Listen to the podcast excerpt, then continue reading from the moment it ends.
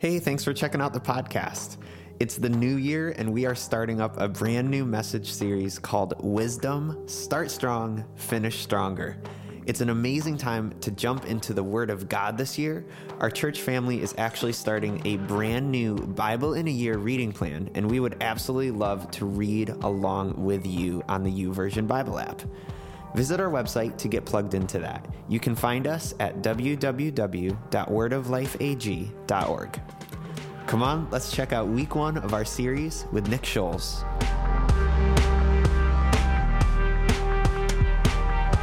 Good morning, church. Um, who watched the ball drop? Anyone watch the ball drop? So, uh, Pastor Tom and um, Pastor Megan just talked about uh, the next four weeks are going to be on wisdom. And uh, I was watching Ryan Seacrest uh, this uh, on watching the ball drop. And uh, you know what the ball represented this year? Anyone? No one watched it. The gift of wisdom. So I've decided that um, I'm all good. I watched the ball drop. I've got wisdom because I watched it. If any of you watched it, you're good to go too. Um, so we can leave. We good? You're like, oh, what's going on? Are we, really leaving? Um, so uh, here's the deal. We, uh, I'm curious when the last time that you asked for wisdom is. Um, I'm sure you can all point to some very specific time in your life. Maybe when you got married, um, when you bought a house, when you made some decision to go to college or the military. You made some really big decision. And if you were a Christ follower at the time, you probably really, you started to pray about it. You started to say, Lord, I need some wisdom. I don't know. I, I don't know what to do. I need some wisdom. And these big decisions, you know, th- those are the kind of the big decisions. But I, I would guess if you're a parent in here, you also have asked for wisdom on Mm, probably an hourly basis, or at least I ask for wisdom on an hourly basis. Uh, I don't know about you, maybe you guys have it all figured out, but I certainly, as a parent, do not. In fact, this last week, um, something happened in my household that uh, one of my children, I won't name who, was out, and I needed to have a, a pretty serious conversation with that individual. And um, my thought was immediately go pick him up, and we'll have one heck of a ride home, right? That's what it was going to be. And yet, uh, thank goodness I have my wife who said, Hey, calm down, relax, let's sit, let's wait for him to get home, and let's have a conversation when he's home. And that point of wisdom uh, was so important for me because uh, it ended up so much better. But here's the reality we all want more wisdom in our lives. And whether that means you are the very first time listening to a Christian sermon or this, uh, you've been a Christ follower for years, you want some type of greater understanding or wisdom in your life. Something to help you guide, help you guide yourself through life because it's really hard. This life is really, really difficult. And you only have to look so far as to most Christians' prayer life to recognize that we all desire wisdom. God, give us wisdom it might be only second to God, I pray for a hedge of protection around us. I hope that's kind of a laugh because I don't even know what a hedge of protection is. I listened to a hilarious comedian talk about a hedge of protection. Uh, but we pray for wisdom, we pray for hedges of protection, we pray for all these different things, and yet I'm not quite sure we actually know what we're praying for.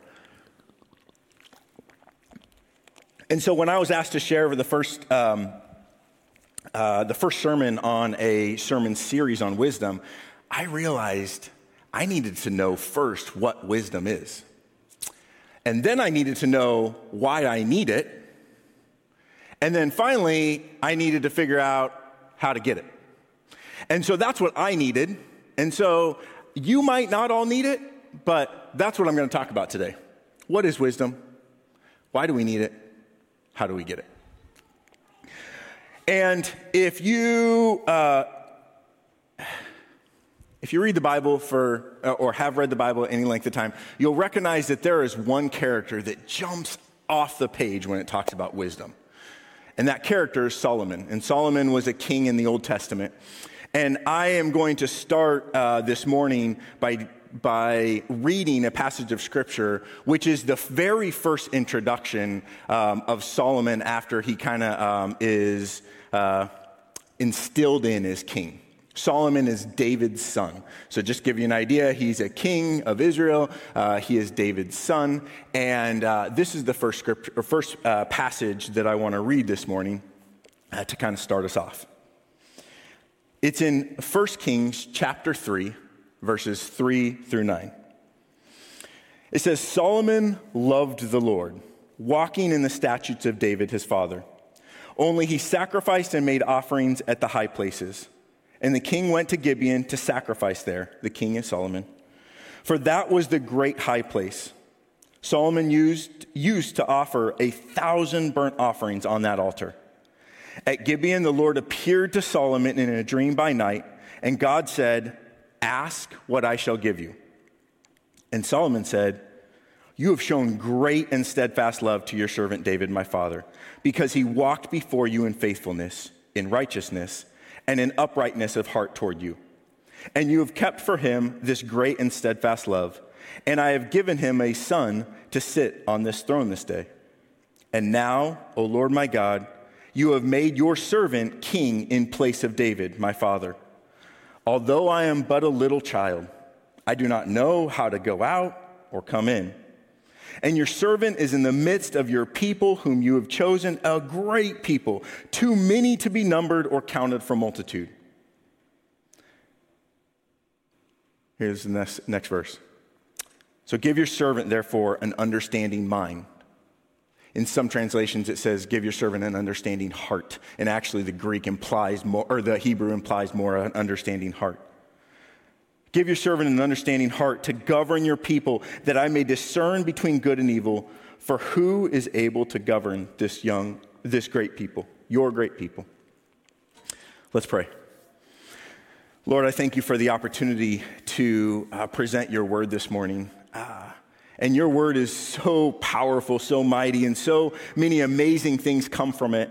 And I pray, Lord, that um, as my words come out, that they wouldn't necessarily be my words, Lord. I thank you for giving me the opportunity to share, but Lord, that this would be something that is spoken directly into people's lives. I pray, I, I pray that you would prepare our hearts, prepare our minds for what you want to speak into us this morning. Use me as a vessel, Lord. In the name of Jesus, amen. So, in most times, in most sermons, uh, you have to give some type of context to where you're at, right?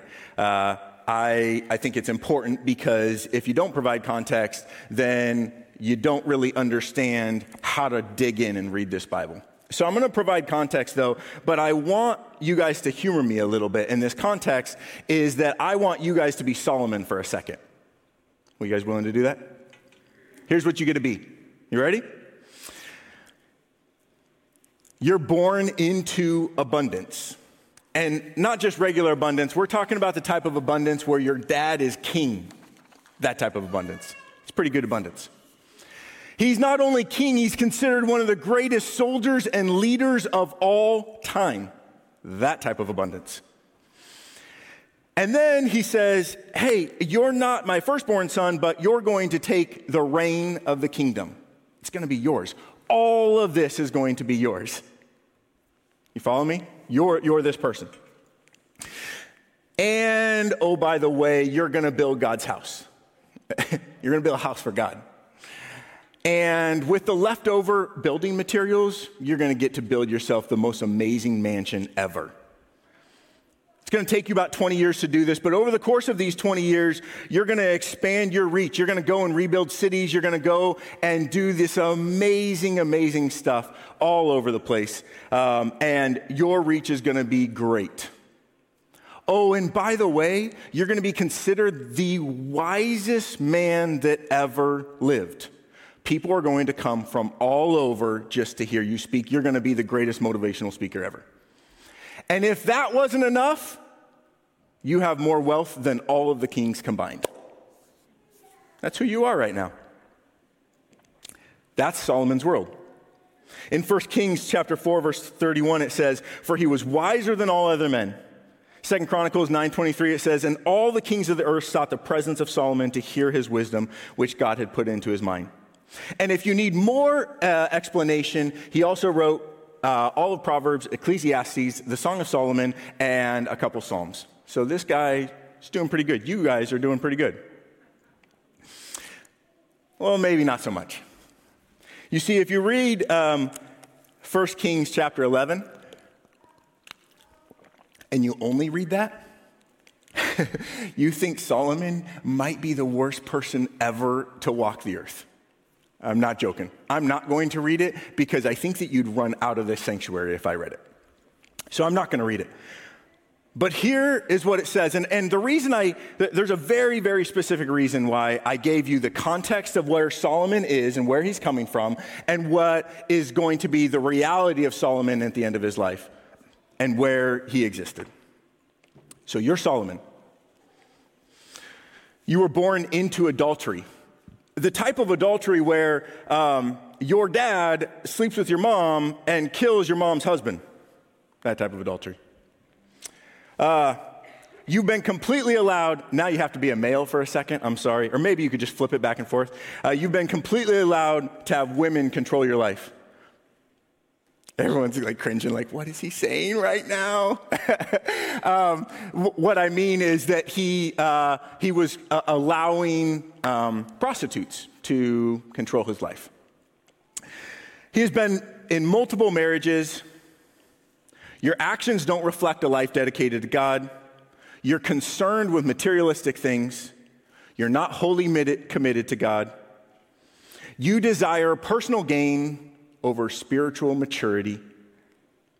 You don't meet up to the standards of your father, your earthly father. You've allowed worldly idols to replace a space only God should inhibit.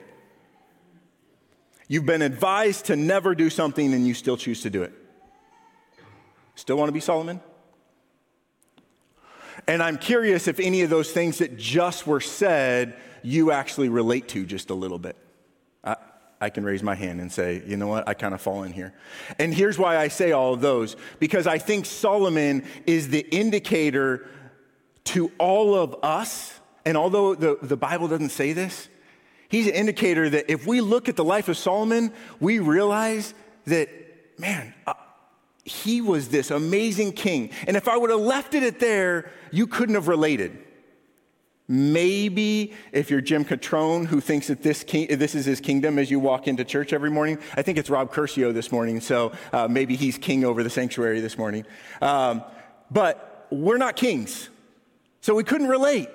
But I can relate to not being wholly committed to God. I can relate to putting personal gain over spiritual maturity. I can relate to that.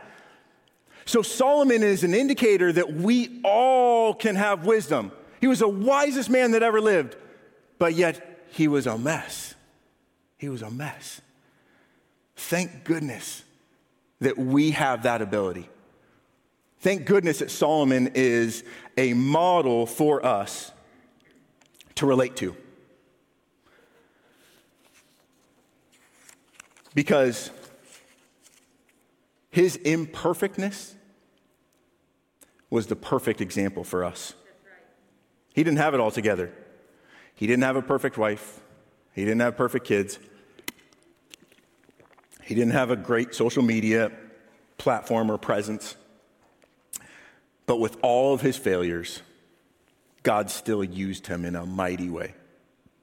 And he can use you in a mighty way too.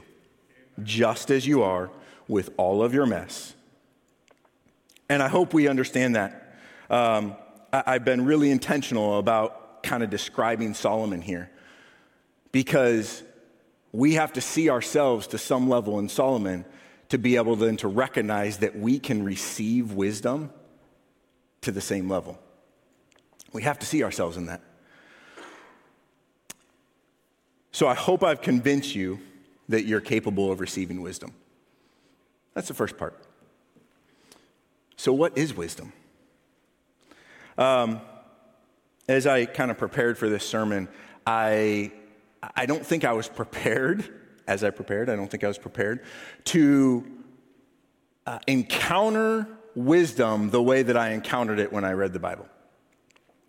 um, wisdom is not all I thought it was at all.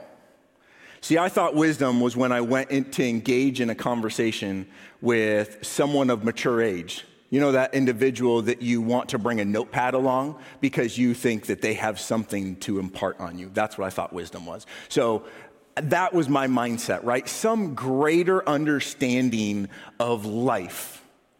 Probably, if I was really honest, if you've studied Buddhism at all, I was probably thinking wisdom in that realm. That's what I was probably thinking about wisdom is. Maybe it was, I thought, going back to school. Maybe it was book smart. Maybe it was if I was a super Christian and prayed like crazy, that would get me wisdom. That's what I thought wisdom was. But I've recognized as I have prepared and read that wisdom wasn't any of that at all.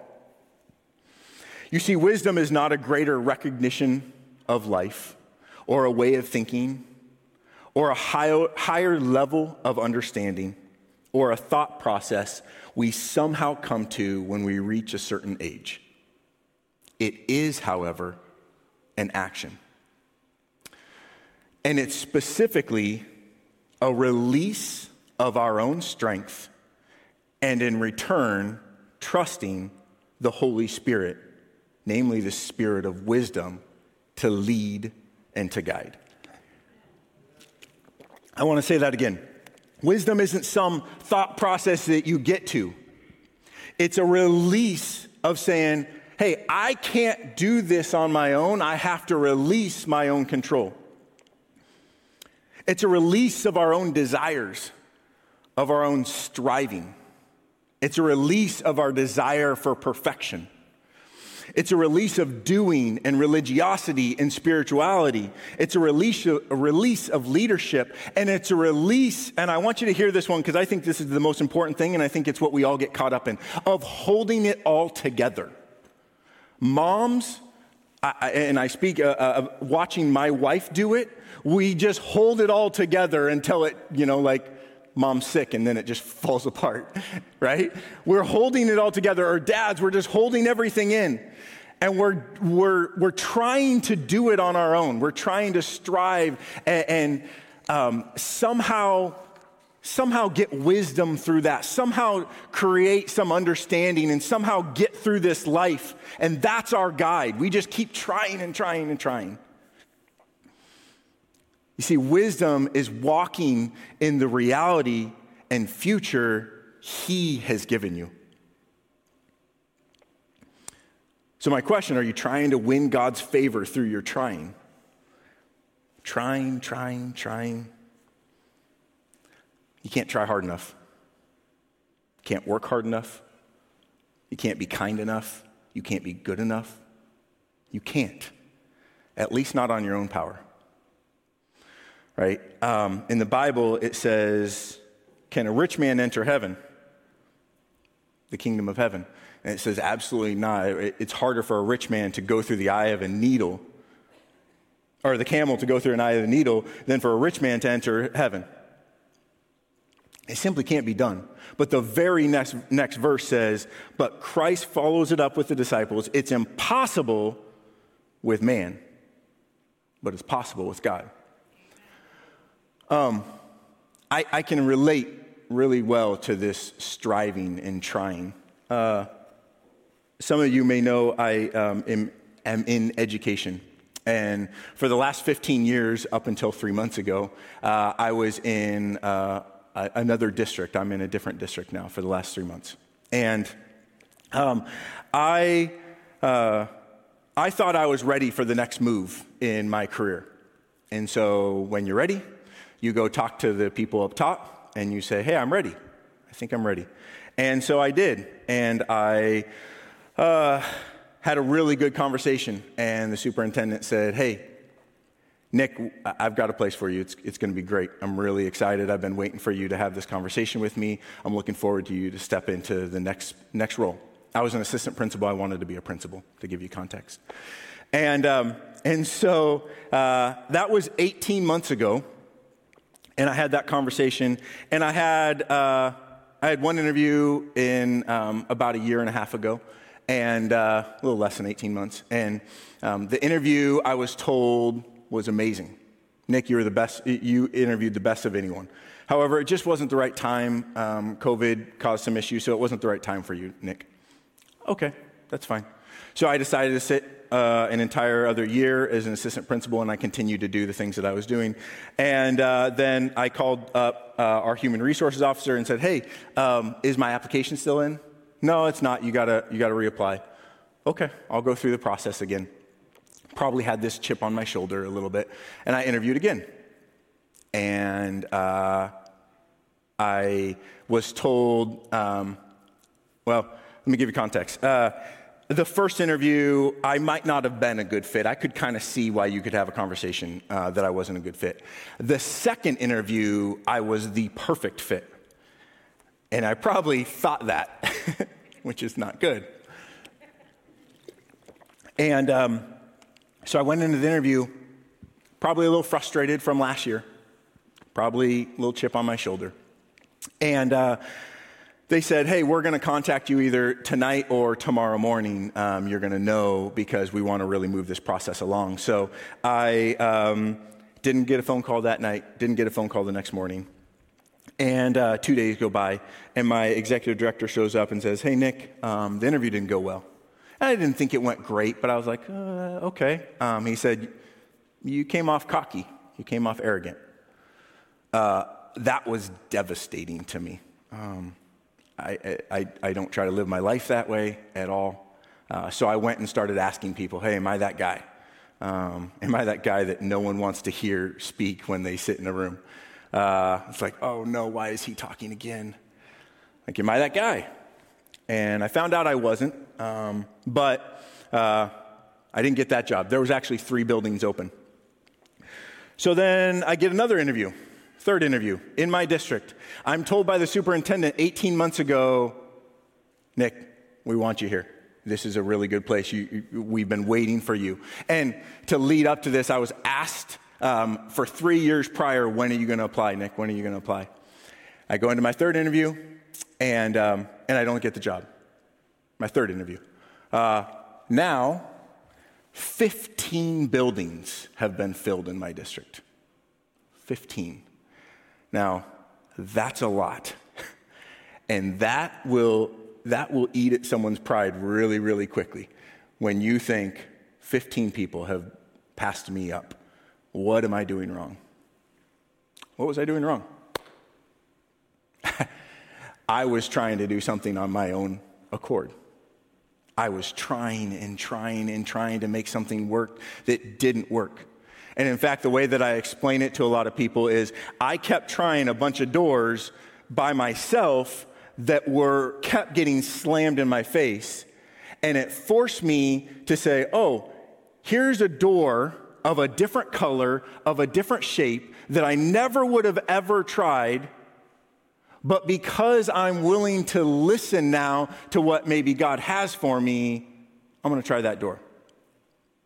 And I applied once, I got a second interview, I got a third interview, and I got the job. Uh, it's, it's, it's okay. Thank you. I appreciate that. But it just showed me that I can't try hard enough if God's got a plan. I can't. I can't keep trying. And you see, Solomon did this same exact thing. In 1 Kings chapter 5 verse 3 through 5 it says, "You know that David my father could not build a house for my name of the Lord his God because of the warfare with which his enemies surrounded him until the Lord put them under the soles of his feet." Let me ex- explain what I, what he is saying. He's saying David didn't have time to do it. David couldn't do it. David needed to do a bunch of other things, so he didn't have the time to build God's house. This is what Solomon says. But now the Lord, my God, has given me rest on every side. There is neither adversary nor misfortune, and so I intend to build a house for the name of the Lord, my God. I want you to consider the ramifications of this verse. Solomon recognized that his father David may have been more cut out to build God's temple. But It wasn't his timing. He wasn't ready. And the reason I ask you to consider the ramifications of that verse, because I wonder if there are some Davids in here who are preparing a way for someone else. Or maybe some Solomons who something has already been prepared a way for you and you need to just step into it. Right? Those are the two different, um, different things here. I'm curious if you would ask yourself is my role to lighten the load or prepare a way for who comes after me? Or maybe step into what's already been prepared for me. Unfortunately, our culture doesn't want you to recognize this, right? Because you must find inner strength. Focus on what's best for you. Look inward. No one else can do it for you. That's what they say, right? These are the sayings that are so prevalent in our culture. Me first. That's not what wisdom is. Wisdom is a recognition that apart from the Holy Spirit in your life, you have nothing. I know that's, that's tough. You mean it's not my work? No. You mean I didn't do? No.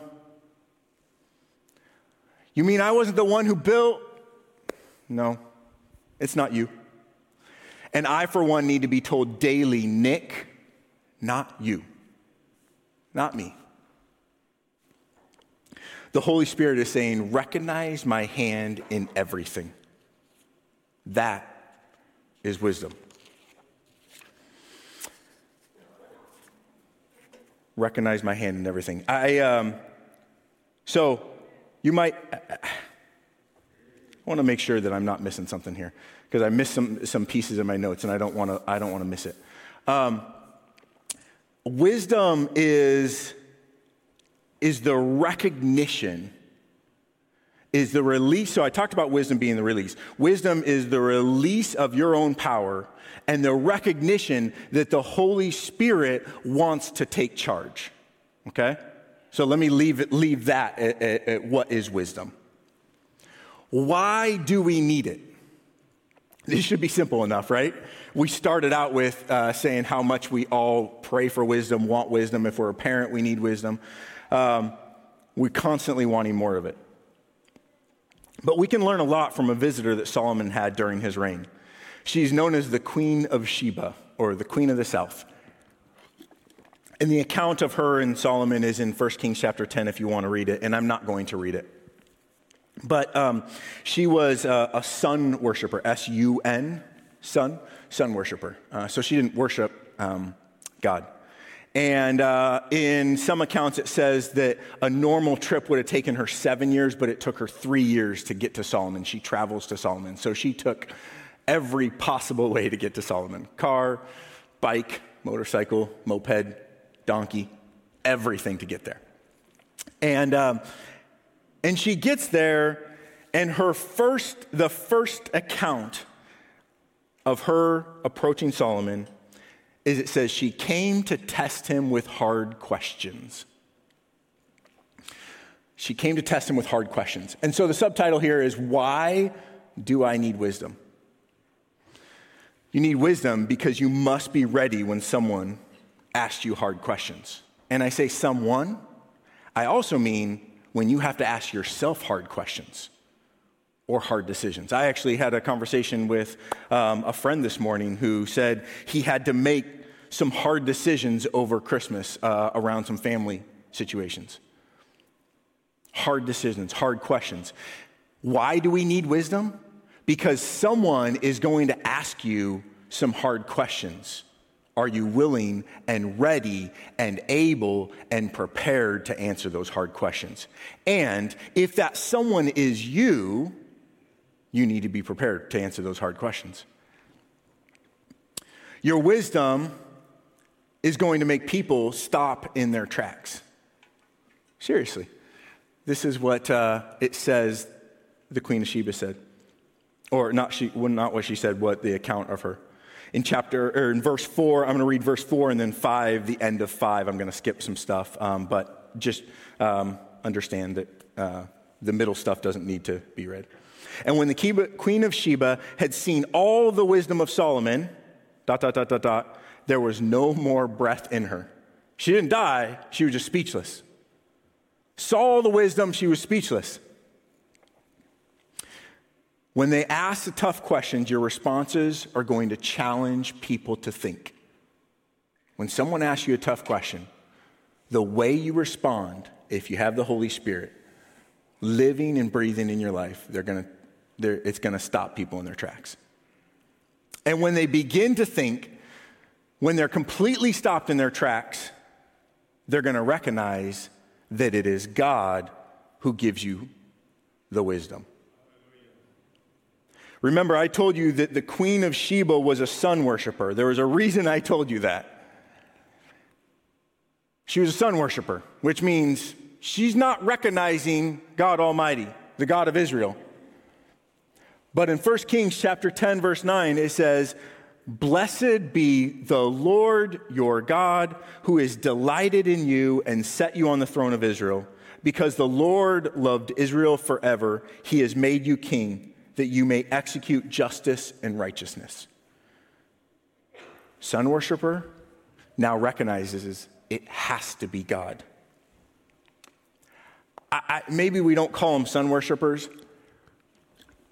but I can guarantee there's some people in your life, there's some people at your work, there's some people around you that are that would either denounce God, agnostic, atheist, or just say, you know what, I, I don't really want anything to do with that. You can have your own little um, religious game. You can you can live your religious life. I don't really want any of that. You have those people in your life, and they're gonna ask you hard questions. And when they ask you hard questions, are you ready to respond? And if you're ready to respond, you have the opportunity to see them give their lives to the Lord because you're prepared and ready. That's why we need wisdom. I, uh, um, I had a hard question happen to me 11 years ago. And there might be some people actually that um, came on this trip with me. I, uh, I went to a mission trip to Peru 11 years ago. Um, some of you even maybe supported me, uh, so thank you for that, whether it was in prayer or whether it was financially. Um, and it was a mighty, amazing experience. Unbelievable. Changed my life. And I came back and uh, I was asked um, my wife and I were asked to join the ministry uh, of who we went with when we went there. There was a school in Peru, and uh, and joining this ministry, at first it kind of implied that we would help here, but I really kind of got the sense that um, the idea would be that we would maybe become full time missionaries. And um, when you come back from a short term missions trip, you're willing to do anything. uh, your life is like, whoa, like, um, okay, God, do it all. Like, I'm ready. Here we go. I'm going to jump into the deep end. And, um, and so that was my thought process, right? Man, I, am I'm, making Jen sound like she's the woman of wisdom, uh, period. Because um, she's like, whoa, let's, let's, let's pump the brakes. She's like, I don't want to uproot my family here. Um, and, uh, and so we started to pray about it, really seriously pray about it. And um, I, I ended up either, and I can't remember this, so I don't want to misrepresent um, it, but I was either reading um, about Abraham or I heard a sermon on this. Like I said, I don't want to over spiritualize it, but it was very clear at the time that if I was to step into this ministry, that I would be birthing an Ishmael in my life. And that's a fancy Christianese term for something that Abraham wanted to have happen. He wanted a son. He prayed like crazy for a son. But he tried to make it happen on his own without letting the Lord control and do it. That's why we need wisdom, because I could have thrust my family into something that wasn't in line with what he had. Because my, my wife was just starting a ministry where she has seen countless young women recognize who God is and who God is, is in their life through my wife. God has given me countless opportunities in my workplace for 15 years in, in um, my previous district to speak truth and life into colleagues. Those are the opportunities I would have missed had I jumped into something. So, finally, how do we get it? How do we get wisdom? In Ephesians chapter 1, verse 17 through 18, the first part of 18, it says, That the God of our Lord Jesus Christ, the Father of glory, may give you the spirit of wisdom and of revelation in the knowledge of Him, having the eyes of your hearts enlightened. Paul is talking to the church in Ephesus here, asking God to give them the spirit of wisdom and of revelation in the knowledge of Him, and that the eyes of their hearts would be enlightened. Here we begin to realize that we have access to the spirit of wisdom through the gospel of Christ and the Holy Spirit, the third member of the Trinity, which was what? He was left after Christ ascended into heaven. For who? Us. For us. What is wisdom? Wisdom is the release of you trying to control it. You know, isn't it funny sometimes that um, we, we accept God, we accept this salvation, and it's a free gift, and we recognize when we accept it that it's a free gift. But we have the audacity to then take back the reins from God and say, you know what? No, I'm going to control it. Thanks for the free gift, but I'm going to control my life because I want to do it this way. I want to control this. That's crazy. That's crazy audacity. We're taking the reins back from God because we think we know better. That's insane. But the Holy Spirit was left behind for us for us. The allowance of the Holy Spirit to move and act in our, li- act in our lives is perfect wisdom. So, how do we access it? The first point is that we need to have a passionate love for God. And here are the four points I want you to take away. I hope you kind of understood what wisdom is. I hope you understand that we need it. How do we access it? because it's fine to know it, know about it, and know that I need it, but how do you access it? You need to have a passionate love for God. And please hear me out. I'm not talking about regular church attendance. I'm not talking about those who say, I love God, God is good. Not talk, and even Andy um, sitting up here said, Hey, I don't want to just be a box checker. That's not passionate love for God. I'm talking about someone who is in love in love with God, a user of God, a user of his deity, lovers of his deity, lovers of his righteousness, lovers of his discipline, lovers of his son. First, call, uh, uh, First Kings chapter 3. Oh, man. I need to take a drink of water. First Kings chapter 3, verse 3. It says, Solomon loved the Lord. I don't know if you, re- that was the very first thing I said.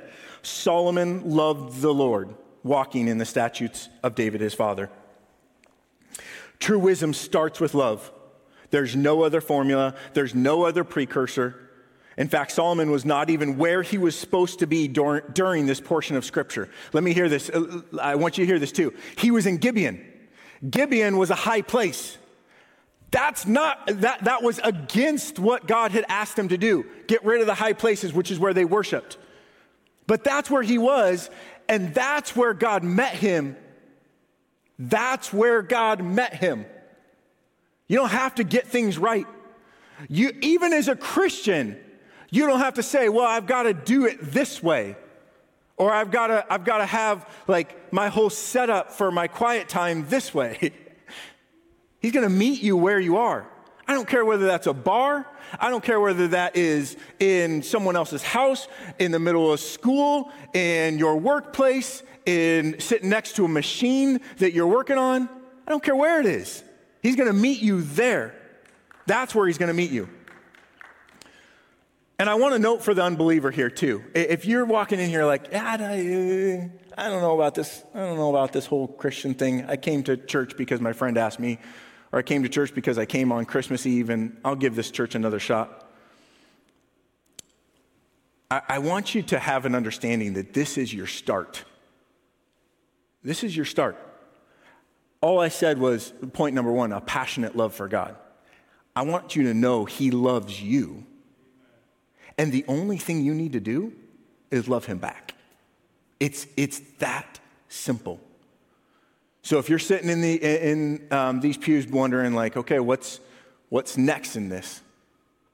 Passionate love, love God back. Number two, you need to be, have a sincere desire to be a blessing. If we are to receive the spirit of wisdom, we must first be a servant, ultimate leading to being a blessing to others. You see, Solomon didn't ask for himself. He didn't ask to increase wealth so he could then serve God more effectively. And let me tell you, I have heard people say that. I need to build up my stockpile so then I can serve God in a more effective way. That's not what he asked. He asked for a listening heart. He asked for a listening heart. Therefore, give to your servant an understanding heart to judge your people. Why? In order to bless others. I don't know if you, if you see what's going on. God said, ask for anything. He said, Ask me anything. And he said, I want a listening heart to be able to bless others. That's what kings did in that day. Kings would sit and, and rule, they'd be judge, jury, executioner, and people would come with their problems. He said, I want a discerning heart to be able to bless others. Point number two, we have to be able to bless others. Point number three, we have to be willing to sacrifice. Romans 12, verse 1, the second part of verse 1, it says, Present your bodies as a living sacrifice, holy and acceptable to God, which is your spiritual worship. Solomon was sacrificing at Gibeon. Christ provided the ultimate sacrifice. You see, Solomon um, is in the Old Testament. Obviously, Christ is in the New Testament. And in the New Testament, Christ is actually called the much greater Solomon. It actually says it just like that the much greater Solomon. Christ is the perfect example, perfect understanding that what we, under, what we see in Solomon and gaining wisdom, Christ also did all of these things. He had a passionate love for his father. He was willing to bless others he was willing to sacrifice. Sacrifice is a representation of your devotion to God. And if you hear and talk to anyone who has had mighty, amazing encounters with God, you will almost always hear that connected to some point of sacrifice in their lives. Almost always. So, sacrifice is a very uncomfortable thing, and it's been completely bastardized by our culture because it implies imprisonment, right? It's like, oh, you have to sacrifice this. Christians get just hammered for it. Oh, you you got to sacrifice, I don't know, drinking or something like that, right? To, to really be a good Christian, or you're being a hypocrite. It's not about sacrificing that. It's about fully allowing, eh, taking the reins off of you, sacrificing your hold, being willing to release that aspect of things and saying, okay, God, you control. Deep sacrifice opens us up to deep encounters with the Holy Spirit. Do you hear that? Amen. Deep sacrifice opens us up to deep encounters with the Holy Spirit. The fourth point is ask the Lord for wisdom. Um, I know that uh, Pastor Lisa is doing one of these uh, um, wisdom sermons, and I'm going to steal one verse from the portion of scripture that I probably know she's going to. However, you, I would guess almost all of us will, will say this scripture, and it's in um, James 1, verse 5. It says, If any of you lacks wisdom, let him ask God, who gives gener- generously to all without re- reproach, and it will be given him. James is telling us ask the owner of wisdom. Don't go to a bunch of receivers of wisdom, ask the owner. And what does it say? Let him ask God, who gives generously to all without repro- reproach, and it will be given. Ask, it'll be given. That's what it says. That's exactly what Solomon did. He asked, Therefore, give to your servant an understanding heart to judge your people. He asked for wisdom. He could have asked for anything, and he asked for wisdom.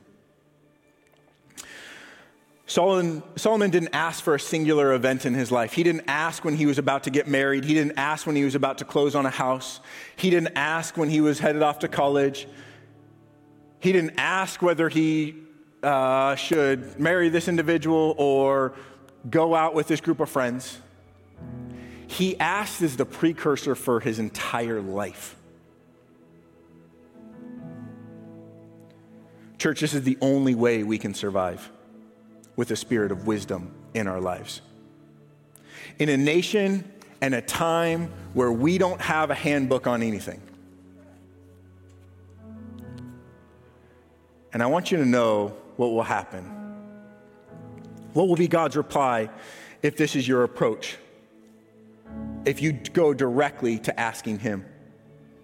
This was his reply to Solomon.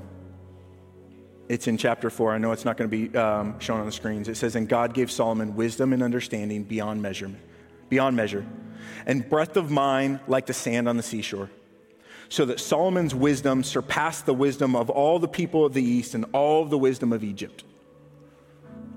Beyond measure. That's his promise to you concerning your one and only life, your one and only family, your faith, your career to ask. So I told you before my idea of wisdom before I started preparing was kind of nothing like what I found out it was. But I don't want you to be frustrated assuming you don't have wisdom based on experiences. And I don't want you to be frustrated assuming you can't get wisdom from someone in this church because there are many people in this church that have a ton of wisdom. You need to remember how the Holy Spirit speaks to us. He speaks to us through His Word, but that's not the only way. He speaks to us through people. Sometimes it's a, uh, an out loud voice, sometimes it's a, a, a whisper in your spirit, sometimes it's a conversation with a friend. That's how the Holy Spirit speaks. But it's not going to that person because they have some level of wisdom that you don't. It's going to the source first and foremost.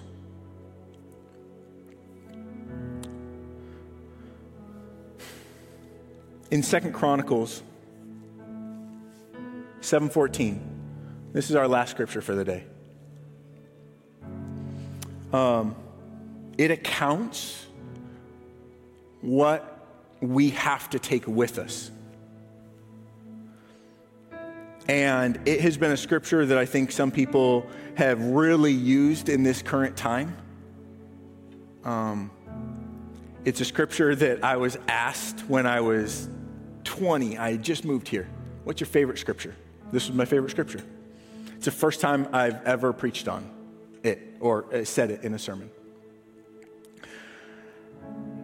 And it's the scripture that needs to be the prayer for our generation for our church, for everything around. Second Chronicles 7:14. It says, "If my people who are called by my name will humble themselves and pray and seek my face and turn from their wicked ways, then I will hear from heaven and forgive their sin and heal their land." Just so that we're all awake, I want you guys to repeat after me this, this scripture. And as we repeat it, I want, we're going to break it up because it's easily, easily broken up. So repeat after me.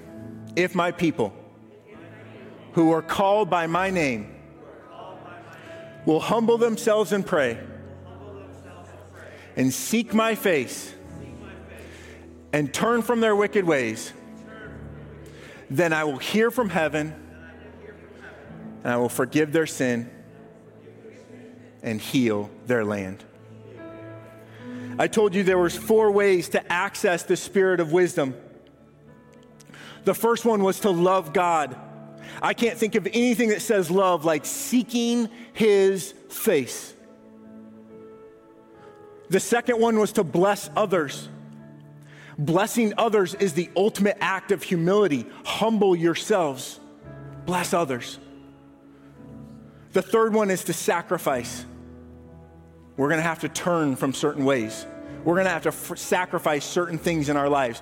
And it might not seem wicked. I, I think we need to exchange that term wicked. Wicked implies this evil, vile thing. Sometimes you just need to turn from saying, God, I'm going to do this on my own. That's sacrifice. And the fourth thing, ask.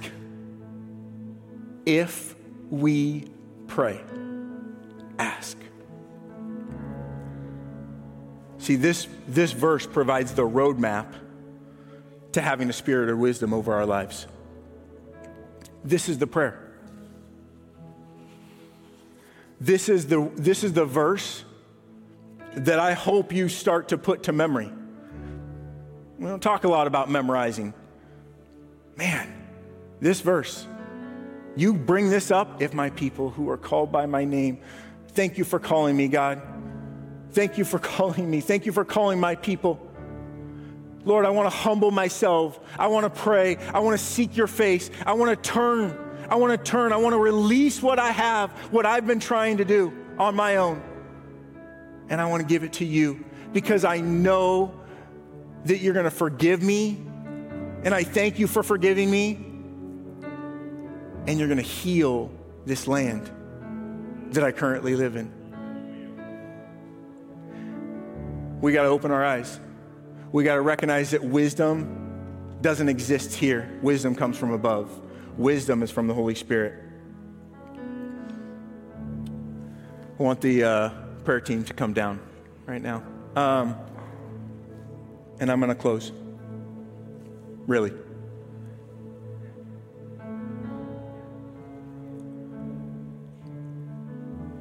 I'm going to say it one more time. Love Him bless others, sacrifice, and ask. That's how we get wisdom. So this morning, whether you sit there or whether you come down and say, "Hey, I, I, I, need to I need to meet with something to someone to deal with this," the altars or your pew is where you begin, where you continue, where you restart, or where you excel in your release of your own desires and your full trusting in the spirit of wisdom in your life. That's what wisdom is. Don't go seek, don't go searching for it in receivers. Go find it in the owner. Thank you, church.